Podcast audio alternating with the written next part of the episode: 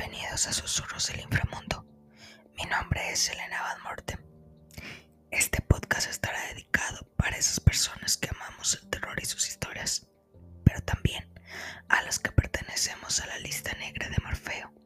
¿Qué quiero decir? Los que sufrimos insomnio y ansiedad.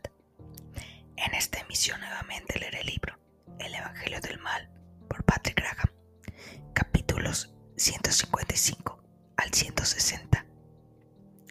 Así que pónganse cómodos o cómodas, apaguen las luces y que su mente recree la siguiente historia que les contaré. Capítulo 155. Empuñando la antorcha que uno de sus guardias acaba de tenderle, Lantergar se adentra por el pasadizo y sigue las huellas dejadas por la recoleta en los peldaños. Más abajo, la anciana religiosa se apoyó en una pared a juzgar por la cantidad de sangre que hay en ese lugar. La madre Gabriela permaneció largo rato inmóvil, seguramente buscando fuerzas para continuar. La llama de la antorcha silba mientras Landergar continúa bajando, al tiempo que barre con ella el espacio para localizar las huellas siguientes. Las paredes están cubiertas de escarcha. Tiene la impresión de llevar horas bajando cuando llega al último peldaño. Las paredes del pasadizo se curvan el inquisidor avanza ahora por una especie sótano principal y aspira los olores tétritos que emanan de él. El pozo de residuos del convento. Alargando el brazo, ilumina sus paredes. Rastros de sangre helada. La madre Gabriela fue en esa dirección. El inquisidor esbozó una sonrisa. Recuerda haber visto la trampilla de un pozo de residuos en las salas secretas del convento por donde la Recoleta debió de tirar el Evangelio ladrones de almas. Avanza unos pasos por el pasadizo principal y encuentra las huellas que la Recoleta dejó al regresar al conducto de los residuos. Aunque la llama de la antorcha oscila cada vez más debido a las corrientes de aire, camina otro kilómetro mirando cómo aumenta el punto blanco de la salida a lo lejos.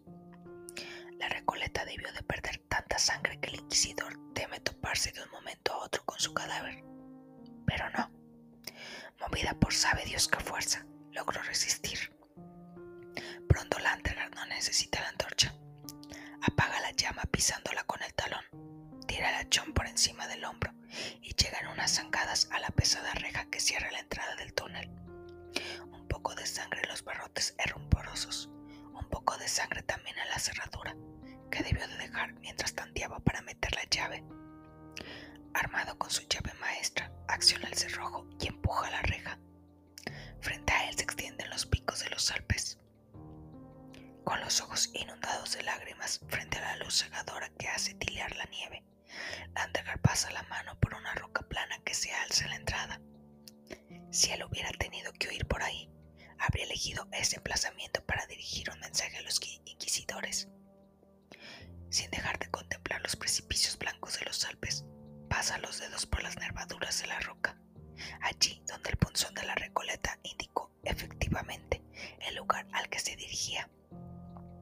La abadía fortaleza de Macaño Superiore, el monasterio de una congregación de trapenses que se alza justo encima de las aguas glaciales del lago Mayor unos monjes desolladores que practican el arte silencioso de los pellejeros.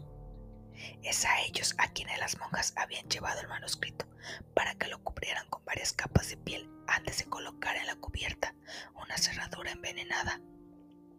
Después las santas mujeres habían grabado en el cuero esas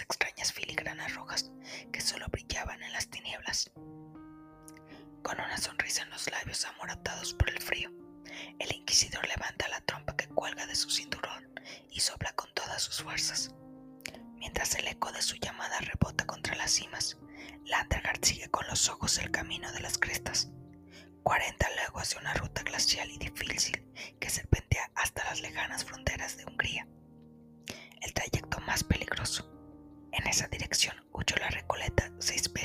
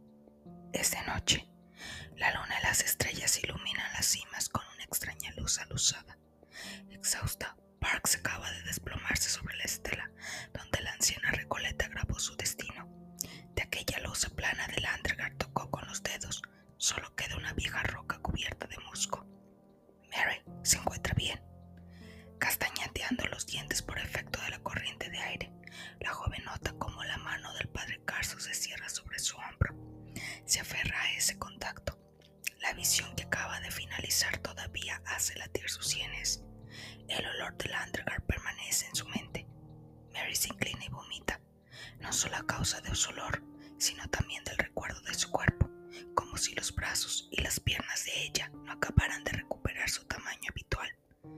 Mary Landergard. Otro espasmo lo obliga a doblarse por la cintura. Cuando se incorpora, el sacerdote la mira con inquietud. No se preocupe. Carso, estoy de vuelta. Mary se sobresalta.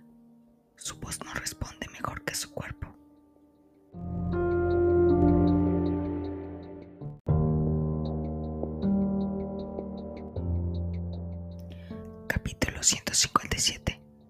Valentina se abre paso a través de la multitud de fieles, gira a la izquierda hacia las callejas desiertas de Roma.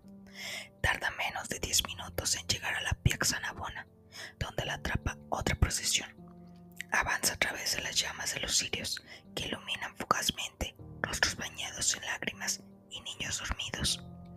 Acaba de adelantar la multitud y se detiene para aspirar un momento el olor de pan caliente que despide un puesto ambulante.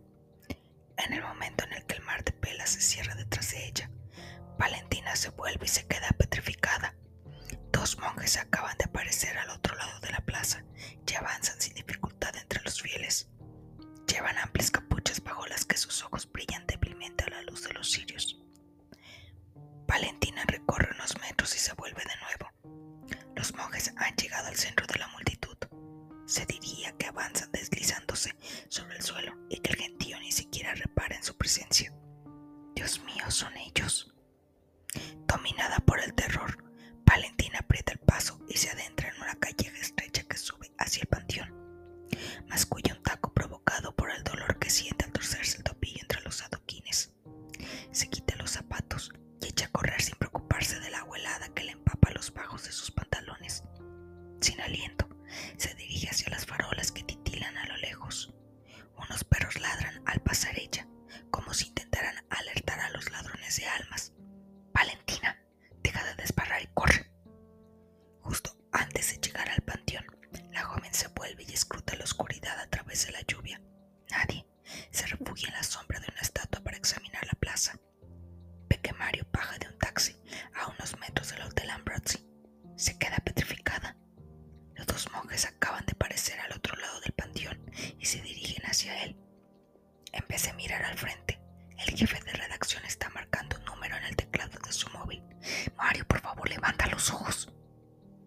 Los monjes ya están a tan solo 30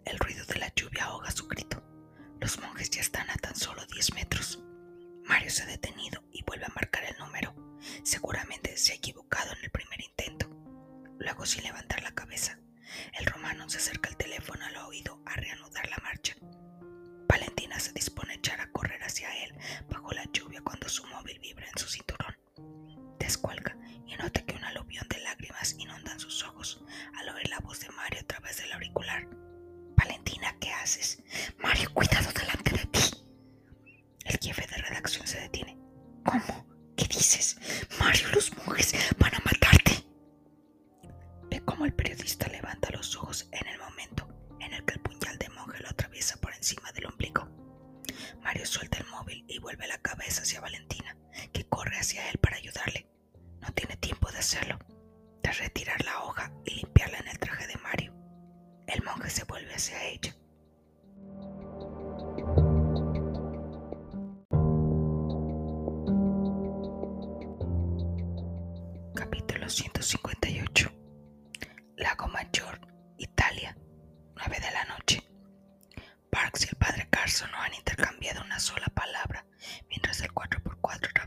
Noche para atrapar el tiempo.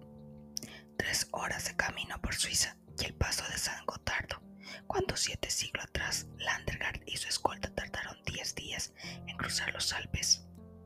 Han aparcado a orillas del lago Mayor y se han dirigido a las ruinas carbonizadas de la abadía fortaleza de Macaño Superiore, de esta plaza fuerte trapensa de la Edad Media que defendió durante mucho tiempo el milanesado contra los bárbaros.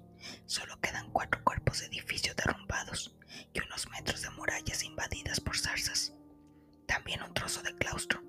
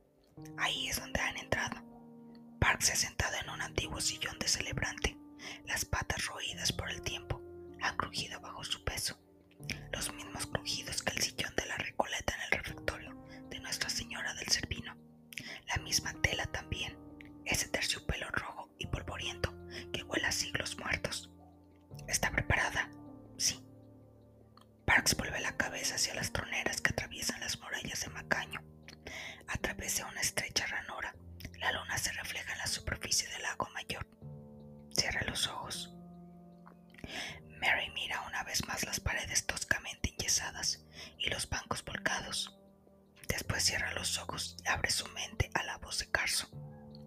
Le envío a diez días después de la matanza del Cervino.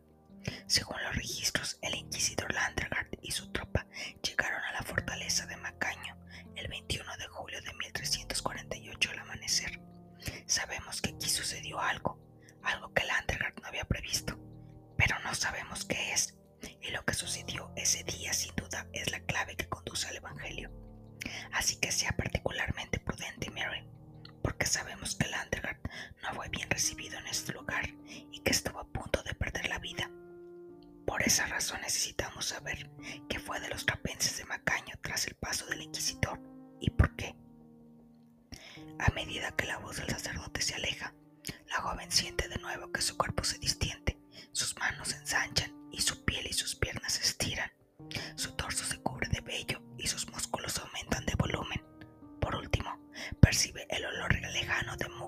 que sube desde sus axilas y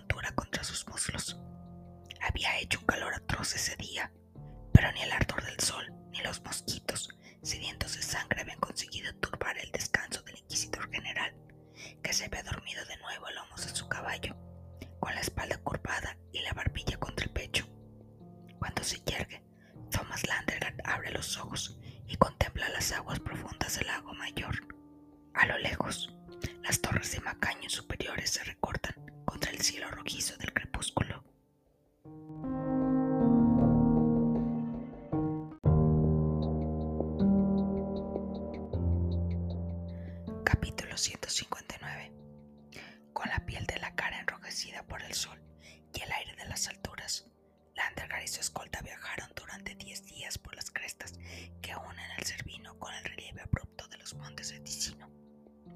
Al amanecer del sexto día, el carruaje de un notario cayó por el precipicio. De pie sobre los estribos, Landergaard se asomó al abismo mientras el carricoche desvencijado rebotaba en las paredes. Sin una mirada para los supervivientes de su escolta, había hecho una seña indicando que reanudaran la marcha. Ese día, al anochecer, tras horas buscando con los ojos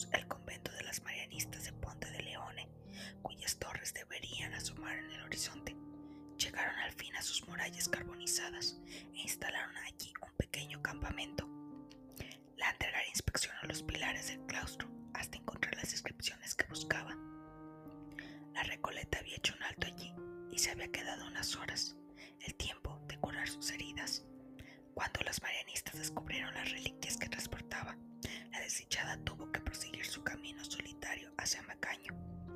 Lantergar adivinó sin dificultad qué sucedió después, al encontrar los restos de las marianistas crucificadas en las puertas del convento, lo que significaba que los ladrones de almas se habían lanzado en persecución de la Recoleta.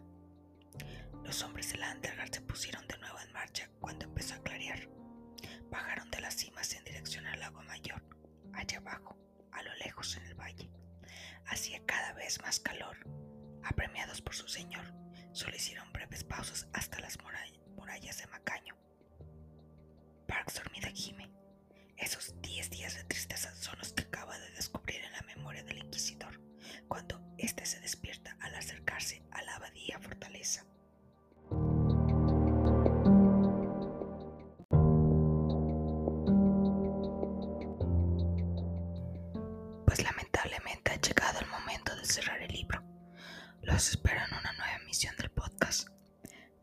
seguirme en Twitter